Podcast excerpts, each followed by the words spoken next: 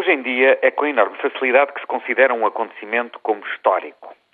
Mas, pelo meu lado, não tenho dúvidas que é com todo o rigor e acerto que devemos considerar como histórica a eleição de Barack Obama para presidente dos Estados Unidos. A vitória de um americano de raça negra ultrapassa em muito as próprias fronteiras dos Estados Unidos. O seu simbolismo tem um significado universal e, como tal, foi compreendido no mundo inteiro. Mas seria muito injusto, desde logo para com o candidato, reduzir a sua vitória à questão racial. Politicamente, a vitória de Obama tem raízes profundas nas mudanças sociais em curso na América, no peso crescente das diversas minorias, muito diversas, aliás, numa mobilização sem precedentes de novos eleitores, a maioria dos quais jovens.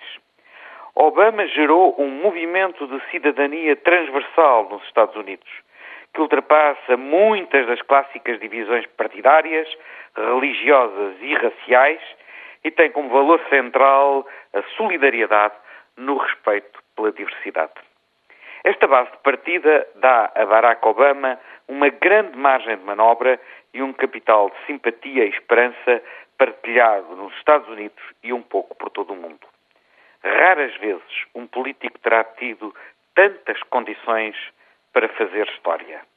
E raras vezes o mundo terá precisado tanto de uma liderança americana que compreenda o sentido profundo da história da humanidade.